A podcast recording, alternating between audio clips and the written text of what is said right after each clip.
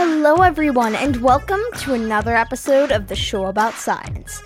This is your host, Nate, and on today's episode, we are talking about the universe and all of the crazy things that you can observe when you look beyond what your eyes can see. If you're out there thinking, hey Nate, how on earth does somebody see beyond what their eyes can see? Well, have no fear, because helping us on this cosmic journey is Doctor Kimberly Arcand. Hello, it's so nice to be here. Kim's title is a bit of a mouthful. She's a visualization scientist and emerging technology scientist at NASA's Chandra X-ray Observatory at the Center for Astrophysics, Harvard, and Smithsonian. And so that is kind of a mouthful just to say, essentially, I get to Yeah, work with incredible data of our universe every day, and it's pretty fun. So, you've worked at the Chandra X-ray Observatory. Emphasis on the X-ray Observatory part. What even is that? Yeah, so Chandra is a telescope that has been designed to detect X-rays, like from very hot regions of our universe. And you can think of like the X-rays that you might have gotten if you've ever gone to a doctor or a dentist, if you had like a broken bone or if you've had a cavity in your tooth.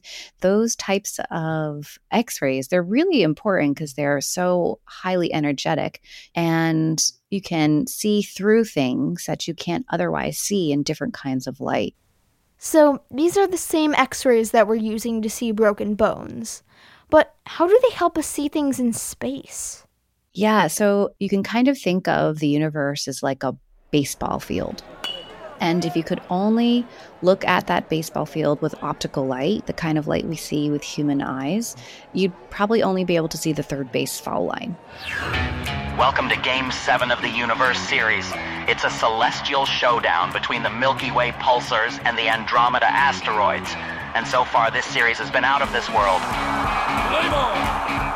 It's a beautiful night for a game, but for all you Earthlings watching with just optical light, your view is as narrow as a wormhole. But as soon as you start looking in other kinds of light, like X-ray light that Chandra looks at, or infrared light from the James Webb Space Telescope, or microwave light, radio light, all of that stuff, now you're starting to get a better picture of who's playing on the field, what the score might be, where the baseball even is, right? So we need all these different kinds of light to be able to understand our universe. So it's like we only have one slice of the picture when we look at the universe with the naked eye. And Chandra provides us with another critical slice. And that lets us visualize all sorts of cool things. Yeah, so X-ray light gives us very specific glimpses into the cores of galaxies where supermassive black holes tend to reside, through arms of dust and gas where we can find things like exploded stars, neutron stars, pulsars, all of these different kinds of objects in our universe that are important to learn about, but some of them can only be captured in X-ray light. So Chandra really has opened up a window, a new window onto like our high energy universe, these things creating all of this extreme energy, right? The light from an exploded star, a supernova, can be essentially brighter than all of the light from its galaxy. So these are pretty intense processes and objects that we get to look at. But because it's X-ray light, it's invisible to humans naturally, right? So we had to create this telescope and then write software to be able to translate what we're capturing out in the universe to something we can see, or perhaps hear down here on Earth. And so you mentioned exploding stars, aka a supernova. So have you actually seen one happen and seen what that looks like? So in our galaxy, a star explodes about every fifty years or so. So we haven't seen one locally in our galaxy with Chandra. However, Chandra has seen the remains of them. So what happens after those stars blow their guts apart and kind of like, you know, spread out into the universe. There was a pretty famous supernova that's called nineteen eighty-seven A um, that happened back in nineteen eighty-seven um, that Telescope's been monitoring for a while because it was like a wonderful opportunity to capture that in real time. Chandra wasn't yet launched, but it has been studying it since it launched in nineteen ninety-nine. And so that is a really good example of a nearby but still extragalactic exploded star that's great to be able to look at over time. And then, of course, Chandra has absolutely captured new supernovas that have occurred in other galaxies. So they're not in quite as much detail as we can get when they're more local, but it really does give us a lot of really cool information.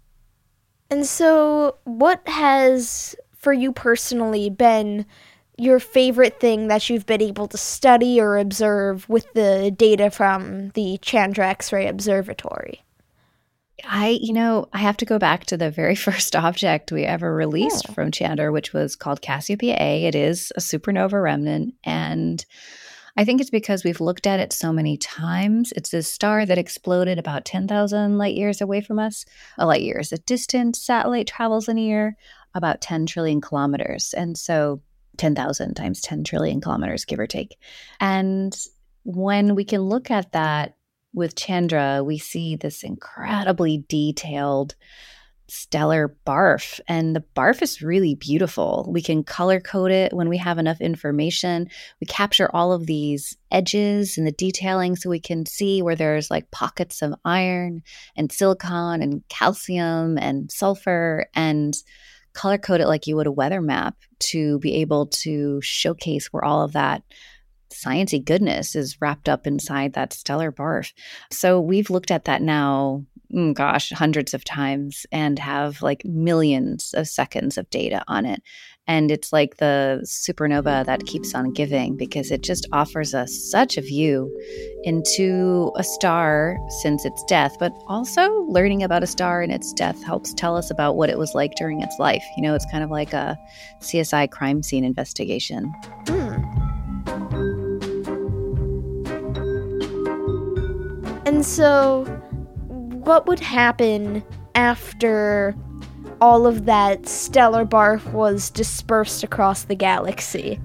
Yeah, it's a great question, because that stellar barf is really important stuff, right? The iron that's in our blood, the calcium that's in our bones, the oxygen that we breathe, right? That That stuff that we have here on Earth came from previous generations of stars that exploded their guts out all over the universe and then slowly dispersed out and was caught up into new clumps of gas and dust and then turned into new stars and planets, right? So it's this beautiful cosmic recycling program that this stellar barf is a really important key to. And so how long would that process take?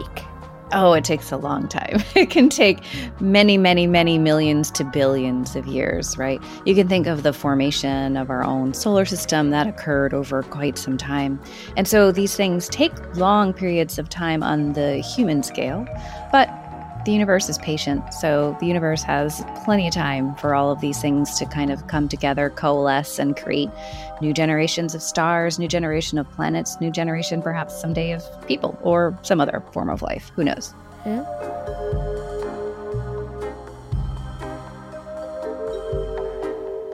So that process would take a long time, but how long would like a supernova take to occur from the beginning to the end when the star is fully exploded? Mm. So stars that are kind of small um, and dim, they last a really, really long time. Things like brown dwarfs could last perhaps, I don't know, fifty billion years or more. Things like our sun, um, they tend to live a pretty good amount of time as well, perhaps ten billion years or so. Our sun is in like its halfway point, if you will.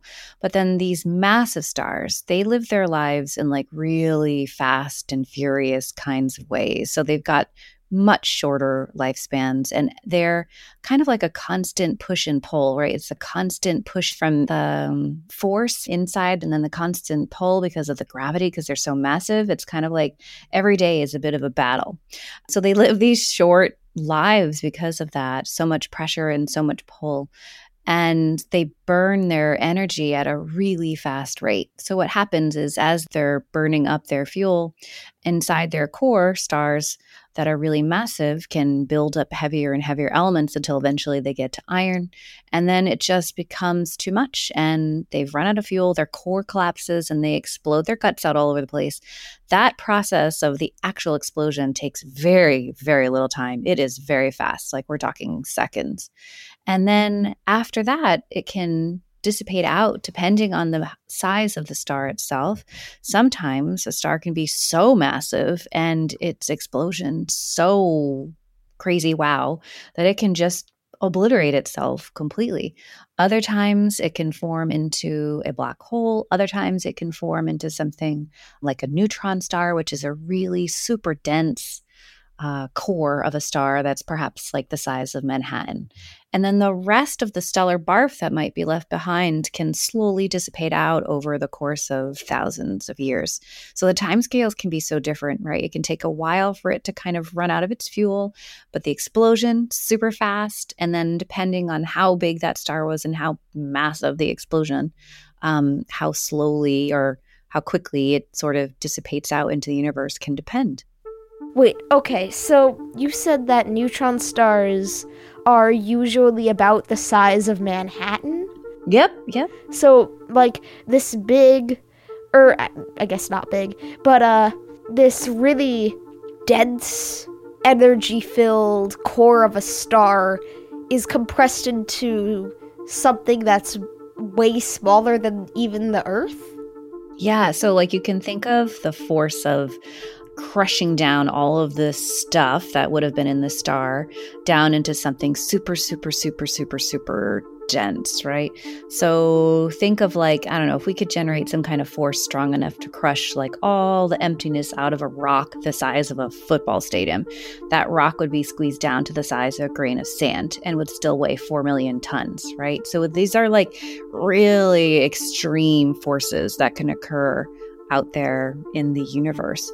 When that central part of that really big star collapses in on itself, what it leaves behind is so dense that even though sounding like the size of Manhattan sounds big, kind of, because on the human scale, that's still kind of big. Right. Um, on a universal scale, you know, that's been compacted down quite a bit. Like, it's a really amazing amount.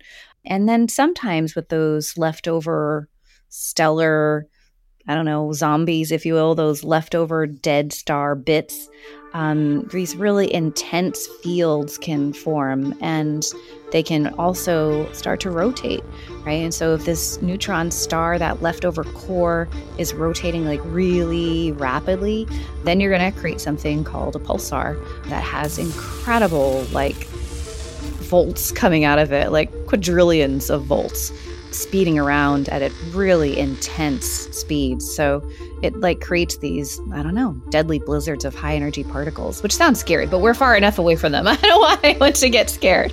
Uh. So the universe is extreme.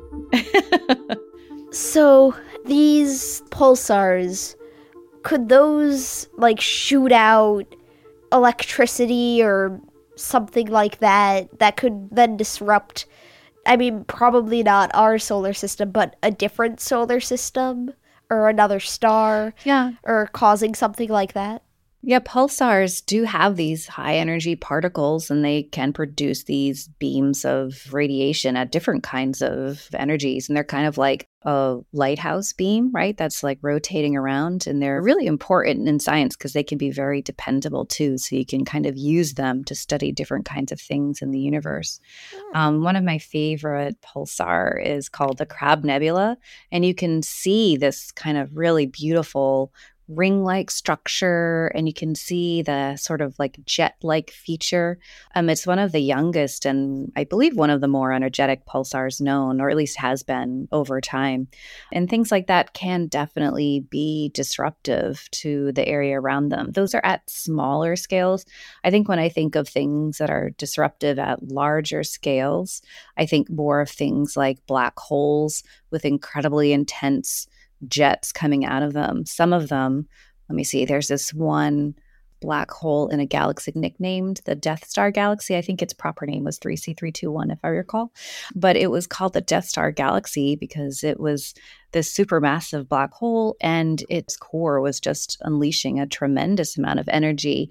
And the beams of those particles were going so far out that it was going well beyond the edges of its galaxy and knocking a tinier, smaller galaxy next door.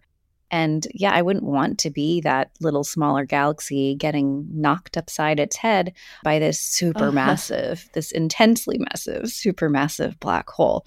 And that's why they nicknamed it the Death Star Galaxy from yeah. Star Wars. So there are these incredibly powerful things that are out there in the universe that can be disruptive. But, but, but things like black holes, they have a bad reputation for being these cranky monsters going through the universe, vacuuming things up, you know, but it's not necessarily the case, or not always the case. So black holes can be, like exploded stars, an incredible system of cosmic recycling.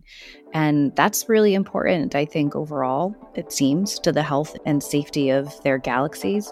Um, some of them can be very green, so they're like responsible for the care and feeding of their galaxy, which I think is kind of neat when you think about it. So how would a black hole actually be helpful to a galaxy? Like caring for it instead of just sucking everything up? Yeah, well, so for the most part, black holes have this reputation of being cosmic vacuum cleaners because I think people think they do suck things up. I mean, there are rogue black holes, sure, but things can orbit around a black hole perfectly well. Like if we, with a magic wand, turned our sun into a black hole tomorrow, which we can't do because the sun's not big enough to do that, but if we just did it for fun, um, Earth would be in a relatively safe distance from a black hole that size. We would just continue to orbit. It wouldn't disrupt it.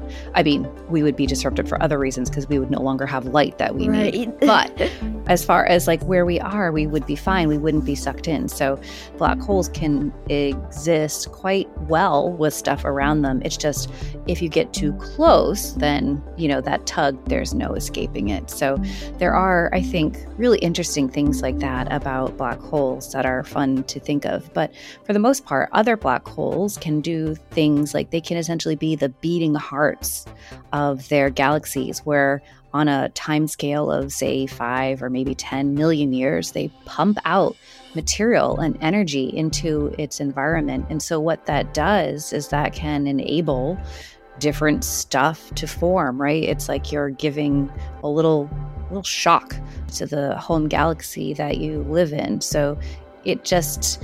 yeah, all of that energy, right? All of that material can be useful for new generations of stars or stuff. Uh, so yeah, they can be these really green uh, recycling centers. Huh. So the black holes could actually release some matter, and that could then go to other planets and things like that in the galaxy? How would that work? Yeah, so by releasing all of that stuff, right, it can trigger things like new stars to be formed. It can create, you know, cavities and, well, fill in cavities, I guess, with hot gas.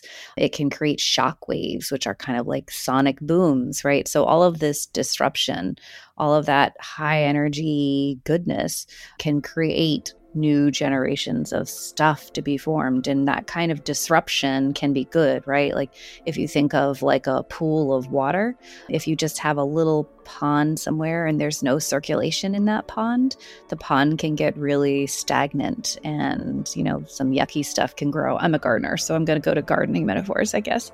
Um, but if you have a little fountain in the middle of that pond, if you've got something circulating in there and the water is being taken care of, there's some energy that's being sort of, you know, added into that environment, then it can keep things healthier and it won't stagnate.